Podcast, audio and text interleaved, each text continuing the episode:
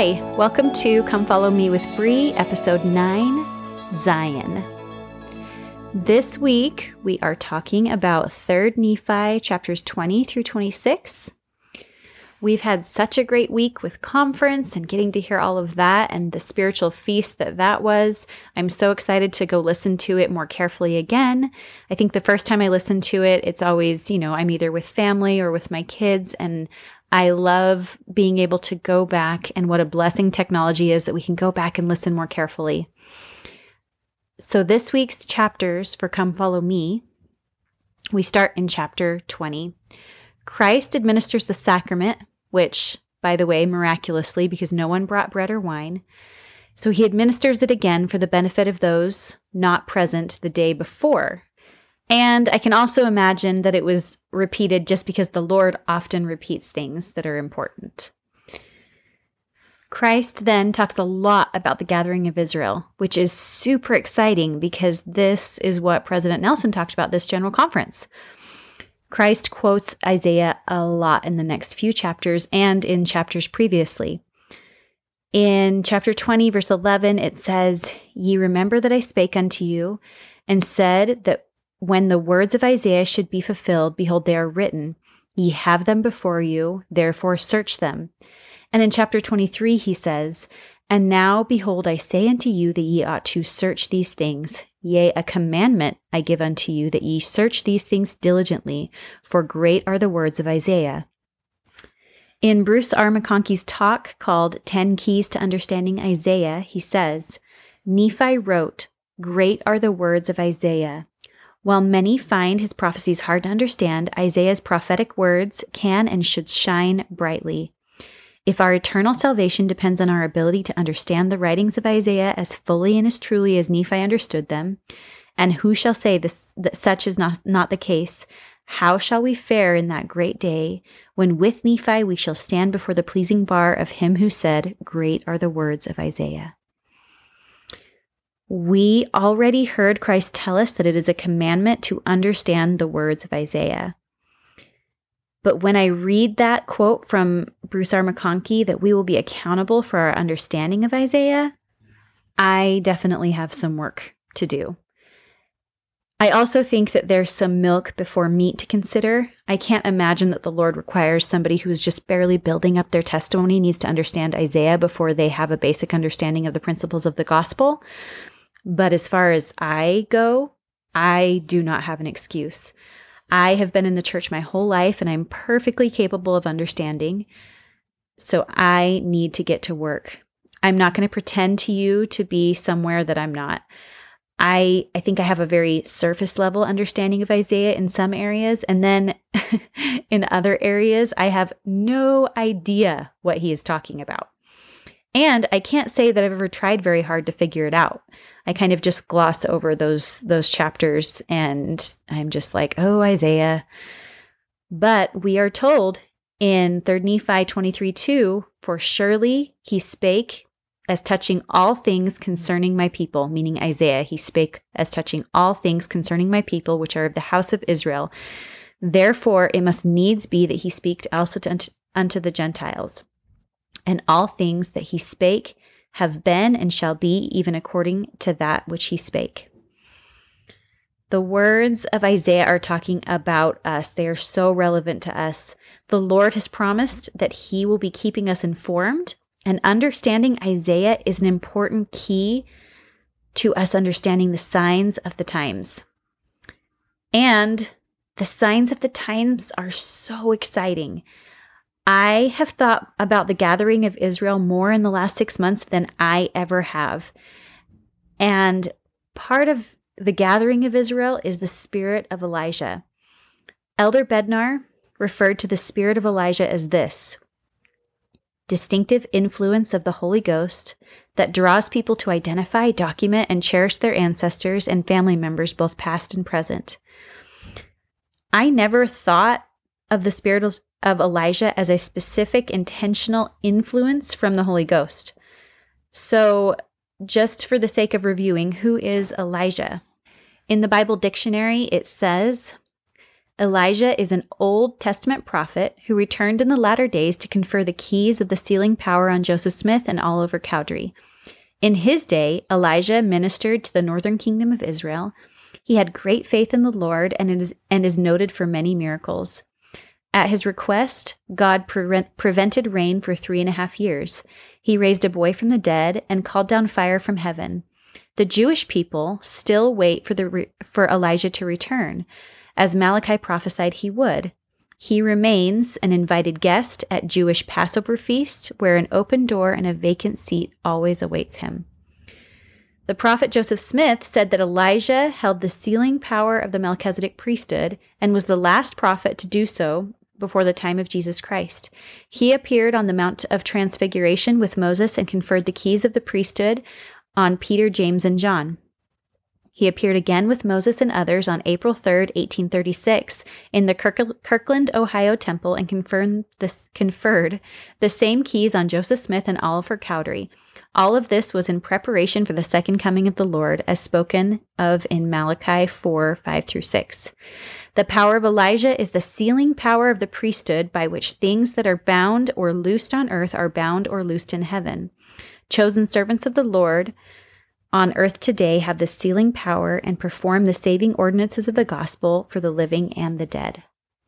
So, as we read about what the spirit of Elijah is, it is so amazing to notice as we study the scriptures that everything ties in to the gathering of Israel families, wards, um, stakes, young women's relief society, missionary service, temple work, general conference, the scriptures themselves, the Savior coming to the world to atone for our sins, all of it is for the purpose of gathering Israel because He loves us.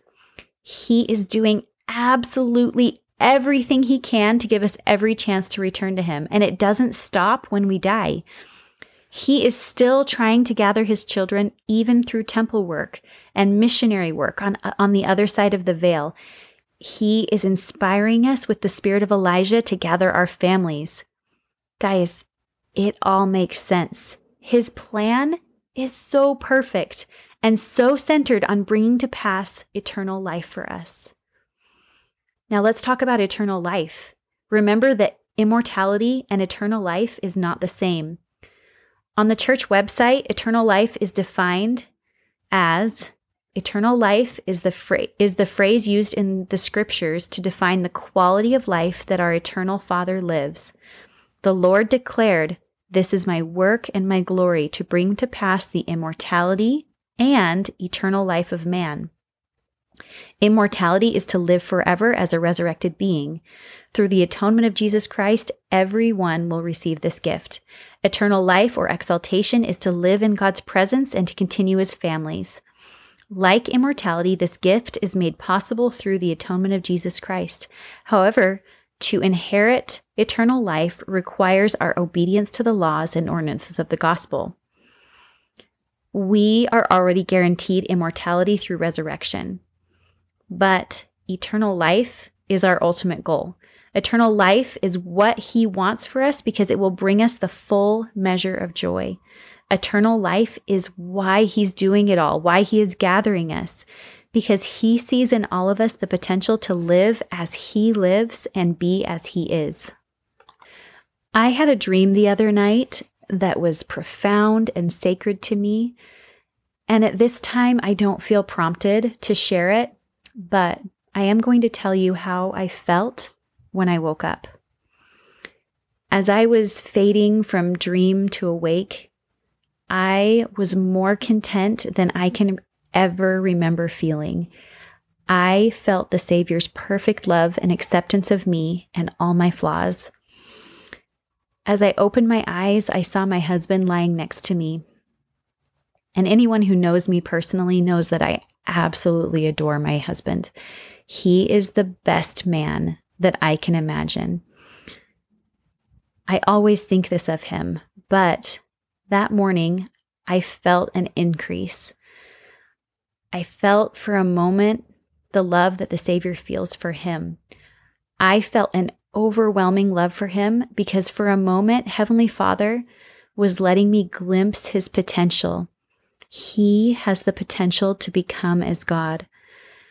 I was left thinking of this all day long, and I know that God feels this way about each of us.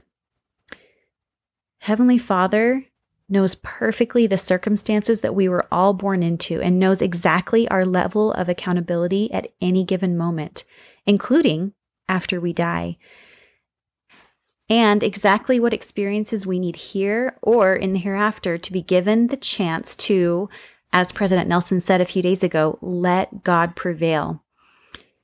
You see how the gathering is so perfect? All of us will be given the exact experiences we need to have the opportunity to use our agency to let God prevail if we let Him.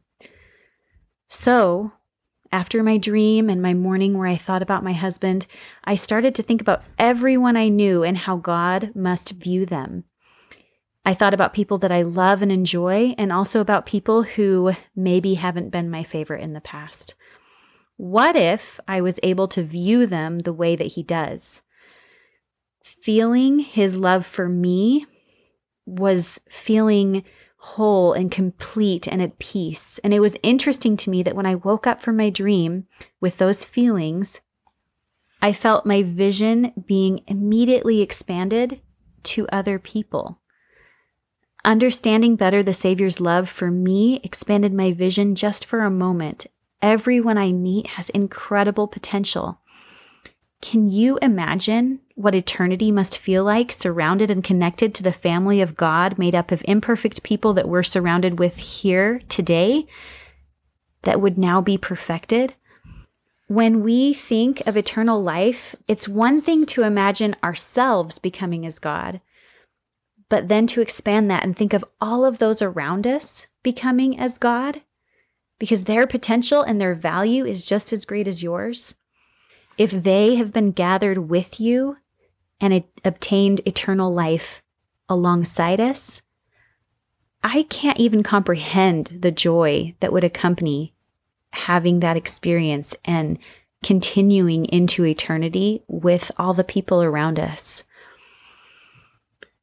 As we hear about all the amazing products of the gathering, it's easy to wish away these final stages and want to get to the next part. But as we're experiencing some of the signs of the times, what I'm trying to do is to align my will with God's. And God's will at this time is to gather as many of us as possible. President Nelson encouraged us, this general conference, to instead of praying for those who are ready to accept the gospel to find it, to pray for those who are prepared to let God prevail. It's a subtle difference, but a difference for sure. As hard things are happening, I hope that I can maintain patience through these times because I know that they have a purpose. It is one great last push to gather his people. And as I feel his love for me, I feel a love for the world. And that's why I'm doing this podcast. I really need them to come out with the transcribed version of this general conference because there are so many things that I want to quote right now. Someone said something like, anything you are doing to bring anyone closer to God is participating in the gathering of Israel. Right now, there are about 150 of you listening each week. And I would love for that to get bigger, but even if it doesn't, my hope is that it can help people, whoever is listening, even if it stays a small number, to draw closer to Jesus Christ and our Father in heaven. And that in that small way, I will be participating to the best of my ability to aid in the accomplishment of his great work, the gathering of Israel. Gathering us close so that we can withstand all of the things that will happen in our lifetime there are so many ways that you and I can participate in the gathering of Israel. I want to be the mother that I was sent here to be. And in doing that, I'm aiding in the gathering of Israel. I want to be the wife that the Savior wants me to be. Because being the wife that He wants me to be strengthens my marriage and it gives my husband added strength to reach his potential and gives me added strength to reach my potential. I want to be the sister he wants me to be because I know that the influence of family has power given to us through the sealing power. I want to be the best friend that I can be because I understand the power of good friends who love the gospel, and that is participating in the gathering of Israel. I want to be a conduit of light for Jesus Christ through social media. When the temples reopen, I want to be so much better at getting to the temple and doing work for the dead. All of this, it aids in the gathering of Israel. Think about what you can be doing to aid in the gathering. Think about what you're already doing. It really is so, so exciting. And speaking of exciting things, one of the most exciting things about the gathering of Israel is imagining the literal city of Zion. James E. Talmage, in his book called A Study of the Articles of Faith, he first talks, I'm going to kind of summarize, he talks about um, that the city of Zion is to be established in Independence, Missouri, and that it will be a land of peace, a city of refuge, a place of safety for the saints. Um, and he talks about the saints being gathered there, but then they weren't permitted to stay. Um, and then I'm going to quote him here. It says, Such then is the belief of the Latter day Saints, such are the teachings of the church, but the plan of the building up of Zion has not yet been consummated. The saints were not permitted to enter into immediate possession of the land, which was promised them as an everlasting inheritance. Even as years elapsed between the time of the Lord's promise to Israel of old that Canaan should be their inheritance and the time of their entering into possession thereof, years devoted to the people's toilsome and sorrowful preparation for the fulfillment. So, in the latter days, the divine purpose, purpose is held in abeyance, while the people are being sanctified for the great gift and the responsibilities associated with it. In the meantime, and he's talking back when everyone was gathering in the Rocky Mountains, the honest in heart are gathering in the valleys of the Rocky Mountains, and here in the tops of the mountains, exalted above the hills, temples have been erected, and all nations are flowing unto this region. But Zion shall yet be established on the chosen site.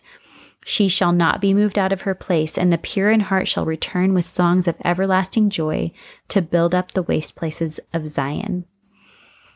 And then he continues that time will be appointed of God, yet it is to be determined according to the faithfulness of the people. Wickedness caused the Lord to tarry. For saith he, Therefore, in consequence of the transgressions of my people, it is expedient that mine elders should wait for a little season for the redemption of Zion. And again, Zion shall be re- redeemed in mine own due time. But the Lord's time in giving blessings is dependent upon the, re- the prospective recipients. As long ago as 1834 came the word of the Lord unto the church, Behold, I say unto you, were it not for the transgressions of my people, speaking concerning the church and not individuals, they might have been redeemed even now. Close quote. So I saw someone post a quote the other day and I can't find it. and I don't know where the quote was from or if they just made it up, but I liked it. It said something in, to the effect of The Lord is not waiting for the world to become wicked enough to come, but for the saints to be righteous enough. I think that it is some sort of precise combination of those two things. The Lord is preparing us, He's humbling us, and gathering us so that we are worthy of Zion. And also at the same time, he's humbling the world so that as many as possible come unto him before he comes with destruction to spare them from any further sin. Isn't it so incredible to think of Zion as a real city? That the lost 10 tribes will return? That the descendants of the Lamanites will come help build it?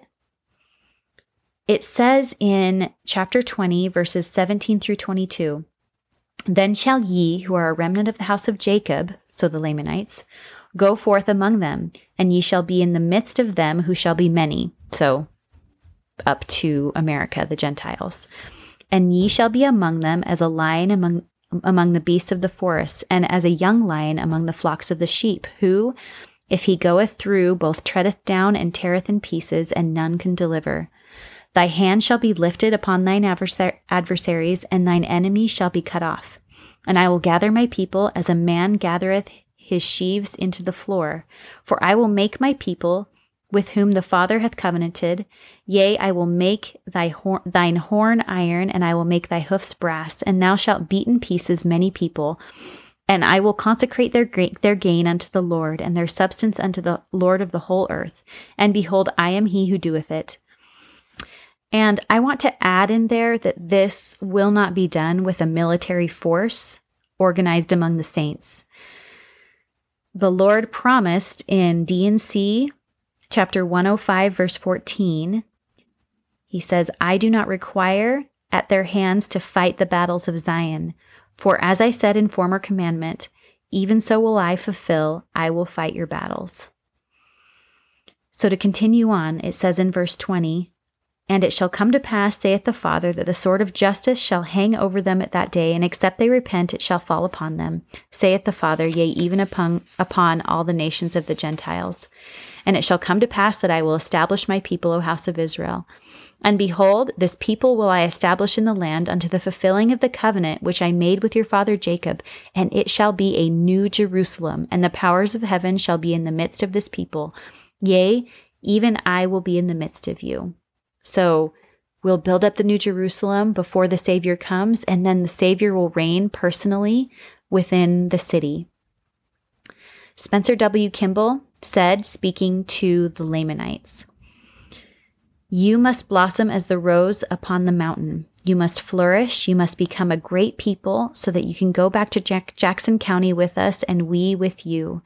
We will build there a magnificent temple, which Orson Pratt, Pratt said will be the most beautiful building that was ever built or ever will be built. It will be a culmination of everything that is beautiful and wonderful, and within its walls, the sealing power. And the Indians are going to assist with the temple. That is why these Indian people who have accepted the gospel must remain true no matter what comes.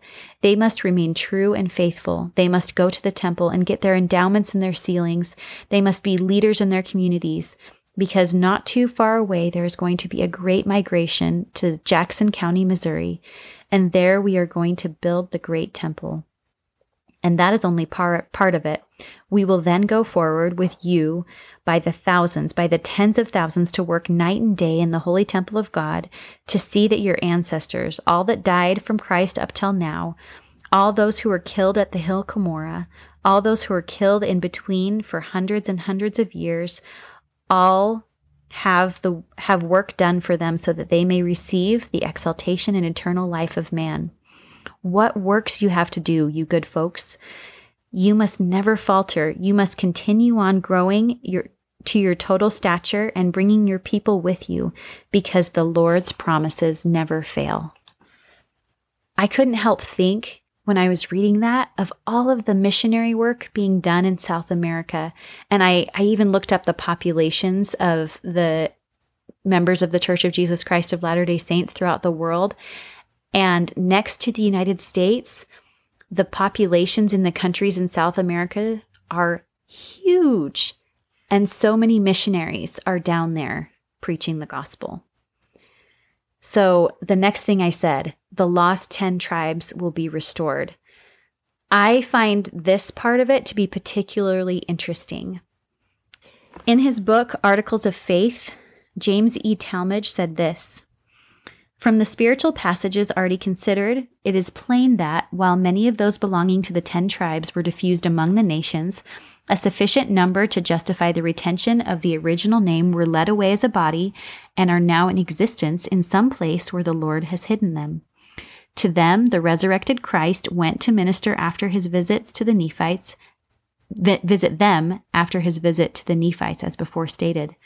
Their return constitutes a very important part of the gathering, characteristic of the dispensation of the fullness of times. To the scriptures already quoted as relating to their return, the following should be added.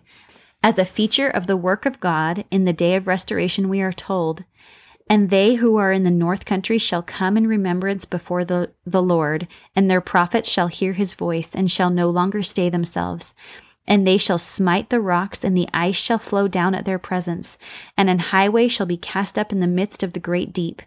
Their enemies shall become a prey unto them. And in the barren deserts there shall come forth pools of living water, and the parched ground shall no longer be a thirsty land. And they shall bring forth their rich treasures unto the children of Ephraim, my servants. And the and the boundaries of the everlasting hills shall tremble at their presence. And there shall they fall down and be crowned with glory, even in Zion, by the hands of the servants of the Lord, even the children of Ephraim. And they shall be filled with songs of everlasting joy. Behold, this is the is the blessing of the everlasting God upon the tribes, tribes of Israel, and the richer blessings upon the head of Ephraim and his fellows. From the express and repeated declaration that in their exodus from the north, the ten tribes are to be led to Zion to receive honor at the hands of those who are of Ephraim, who necessarily are to have previously gathered there. It is plain that Zion is to be first established. Ah, all of that is just so, so cool. And I also am not going to pretend that I totally understand it or can even comprehend it. I mean, they're they're going to come out some massive gathering an exodus out of where they're hidden on the earth. I mean, that just reminds me of what do you call that? The island hidden under the sea. I forgot even what it's called, but that's what it reminds me of. Oh, Atlantis. That's what it is. It reminds me of Atlantis. They're just hidden somewhere and we don't know where they are. It's just incredible to even think about that. So, before the second coming, the holy city of Zion will be built. It will be in Independence, Missouri, and it will be built, at least in part, before the second coming. And it will be in existence during the thousand years that Christ rules on the earth. There will be two capitals on the earth this new city of Zion, or New Jerusalem, and the old ancient city of Jerusalem. In Doctrine and Covenants, chapter 45, verses 66 through 69, it says, And it shall be called the New Jerusalem, a land of peace, a city of refuge, a place of safety for the saints of the Most High God. And the glory of the Lord shall be there, and the terror of the Lord also shall be there, insomuch that the wicked will not come unto it, and it shall be called Zion and it shall come to pass among the wicked that every man that will not take his sword against his neighbor must needs flee unto Zion for safety.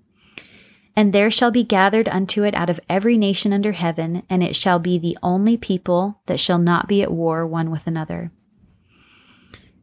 Now, when I read that, I, I do and I do not at the same time look forward to the day that the entire earth will be at war with itself. I'm sure it will be a difficult time for us all to witness. And it for sure will be a difficult time when we all get to a point where we have to flee to Zion for safety. But at the same time, I look forward to it because I dream of this city. It will be pure, we will be of one heart and one mind, and we will stand on the earth with the power of God. It will be an amazing thing to be a part of. And of course, no one knows exactly when, but I hope and I dream that somehow it will be within my lifetime. This summer, I found an old song in my mom's music collection at home that filled me with the spirit of Zion. We recorded it um, after just practicing it a few times, so forgive any flaws. It's definitely not perfect and I want to play it for you guys. I recommend um, if you're listening not on headphones, that you listen to the song with headphones. It's just recorded in a room, so it's not like, you know, right here with the microphone, and it will sound at its very best with headphones. I had a shoot yesterday, and I listened to this song over and over again on my hour and a half drive up. It fills me with such hope and amazement. And I think that we can all be filled with the hope and the dream of Zion. And when we all hope and dream in unity, as the second verse in the song says, we realize that in part we can already access Zion. It can be in our hearts. We can be one in Jesus Christ, participating in the great gathering of Israel. There is peace in Christ, even here and now. This song is called Zion's Theme. The music is by Phil Davis and lyrics by Arnold Stringham and Susan McLeod.